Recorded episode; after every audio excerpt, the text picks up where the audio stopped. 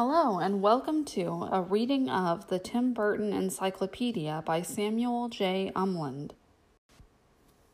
Foreword Tim Burton is first and foremost an artist and a filmmaker. That's the young man I met in 1986, but he is now also an icon and an industry. No one has navigated the world of art and commerce and maintained his integrity and singular vision to the extent that Tim Burton has. He has touched hundreds of millions of people on our planet and probably beyond with his movies.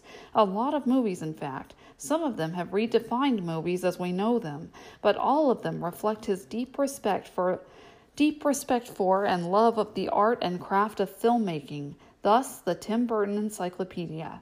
I feel lucky to be asked to write this foreword, but the real luck was to collaborate with Tim on three of his movies Beetlejuice, Edward Scissorhands, and Batman Returns. At the risk of geezering out, I must say those were the days. Too often in modern movies, you can recognize the fingerprints of a committee or a marketing concept in the DNA of a film. This was never the case in a Tim Burton film.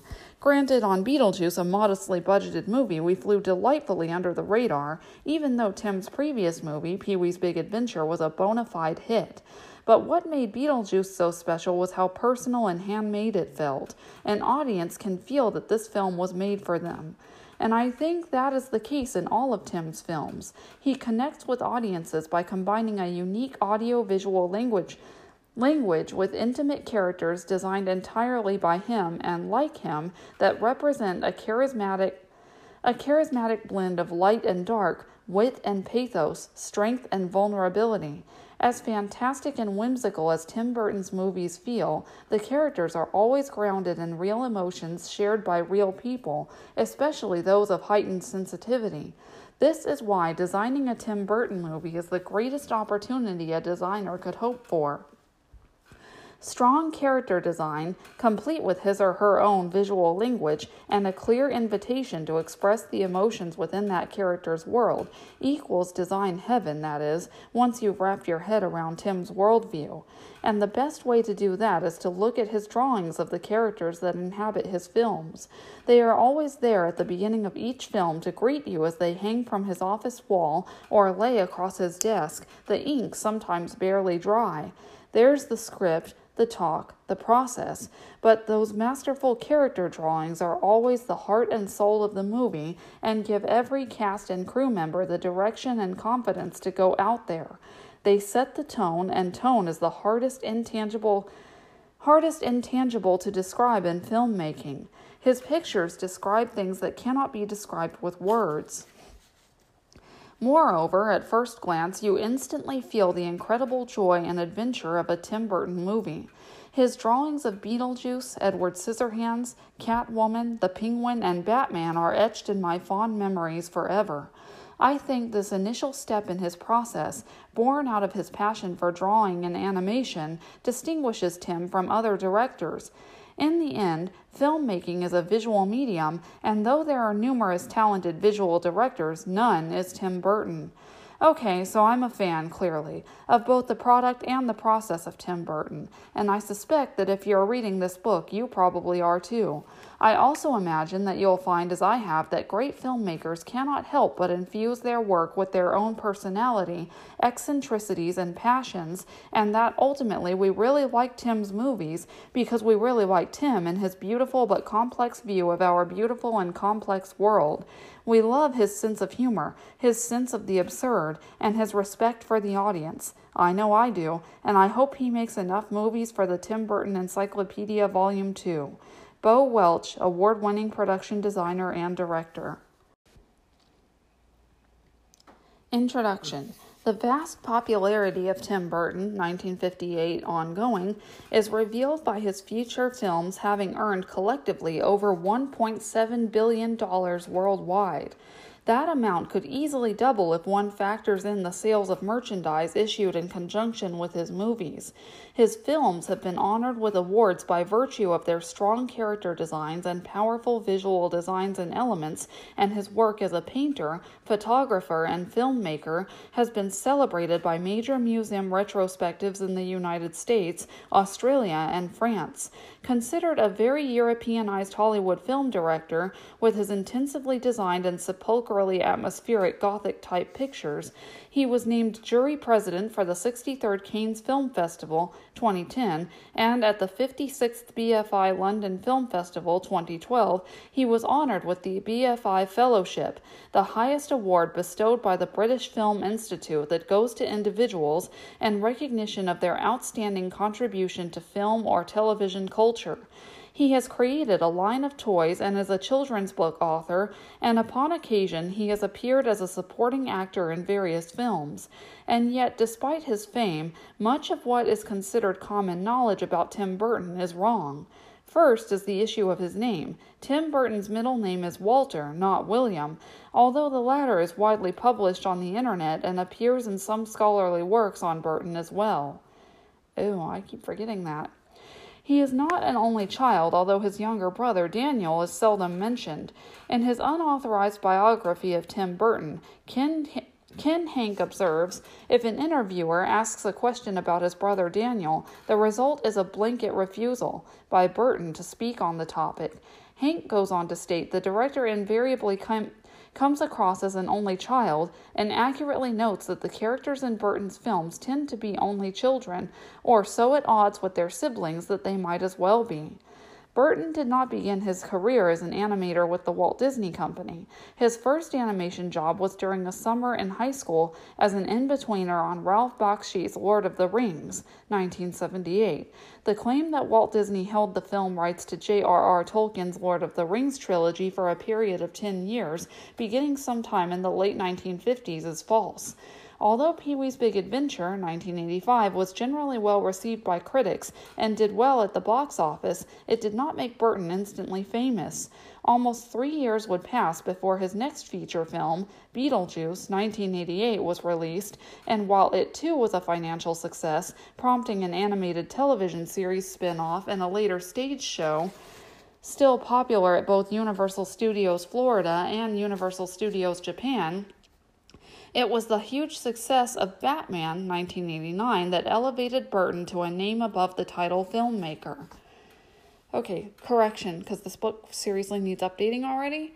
Um, Universal Studios Florida Beetlejuice's Graveyard Revue is defunct and has been for I think two years now. It has been paved over and built. Um, they've built a new ride on top of it. Um, well, not really paved over, but I mean, it's been taken down and replaced with a Fast and the Furious ride, which I don't care to ride because Beetlejuice matters more to me. But anyway, Despite the widespread perception of him as an inarticulate, alienated suburban youth who grew up in a benignly dysfunctional family, and as a filmmaker known for his gothic and grotesque as well as dark, magical, and slightly twisted cinematic fantasies, Burton's point of view, by his own account, has always been humorous and high spirited. While he clearly seeks to protect his privacy, he is highly articulate and makes numerous public appearances in support of his work. Very often, his films represent the intersection of horror, fantasy, and the folk tale genres often employed in works for children. While it is important to remember that Tim Burton was for several years a student of Disney and has never broken his relationship with the company, Burton's sense of the macabre places him closer aesthetically to author and illustrator Edward Gorey, 1925 to 2000. Oh, I didn't know he'd already passed that's upsetting because it would have been awesome to get his autograph on my Edward Gorey book. But anyway, whose books, as Colin Odell and Michelle LeBlanc point out, portray misunderstood individuals inside a world of Edwardian angst. Still, the Disney imprimatur is discernible in all of Burton's films, and it is worth noting that the biggest worldwide box office success of his directorial career, Alice in Wonderland 2010, was produced at Disney. His early award winning short, Vincent, 1982, was made at Disney, as were his first directorial efforts. Having never read Washington Irving's original tale, Burton knew of the legend of Sleepy Hollow, the literary source for his film Sleepy Hollow, 1999, through the Ichabod Crane segment in Disney's The Adventures of Ichabod and Mr. Toad, 1949.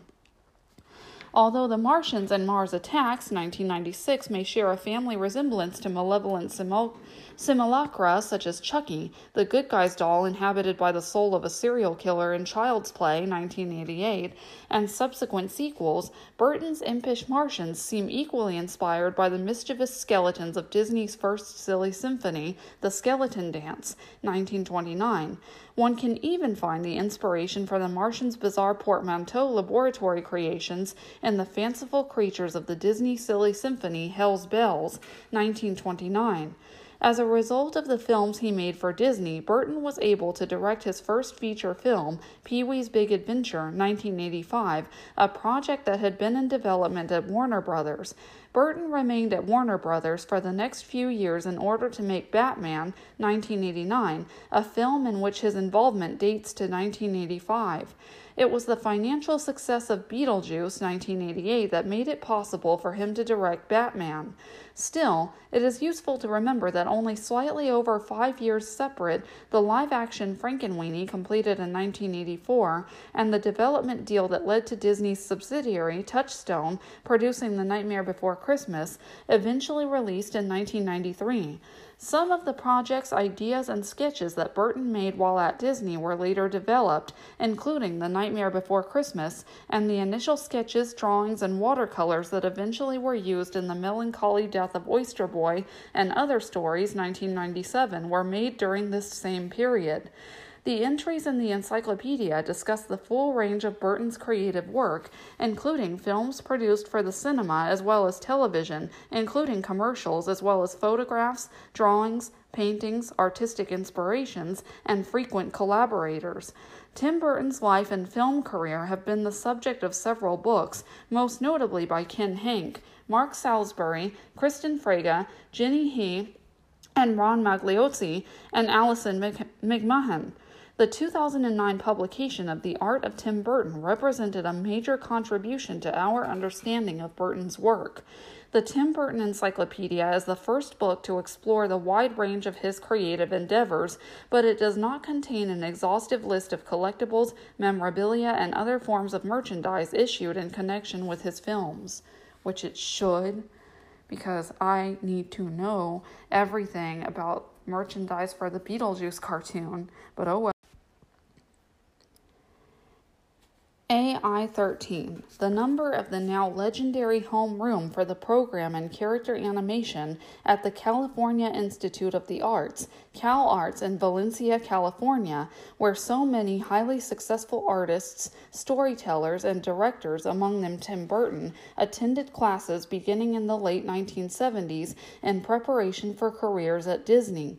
Cal Arts was the brainchild of Walt Disney, who, before his death in 1966, sought to establish a school whose purpose was to train young animators through classes taught by Disney artists, animators, layout people, taught the Disney way, according to Tim Burton. Two of the co founders of the character animation program were former Disney animators Jack Hannah, 1913 to 1994, who taught animation at Cal Arts, and T. Hee, 1911 to 1988, who taught caricature, both remembered by their students as great teachers. Other former Disney animators who taught at Cal Arts were Elmer Plummer, 1910 to 1986, who taught life drawing, and Ken O'Connor, 1908 to 1999, who taught layout. The legendarily difficult and demanding Bill Moore, circa 1909 to 1983, formerly of the Chouinard Art Institute and a non Disney faculty member, taught color and design. The first class of the program in character animation was admitted in 1975 and included Jerry Rees and John Lasseter. Tim Burton entered the character animation program at Cal Arts in its second year in 1976, soon after graduating from high school.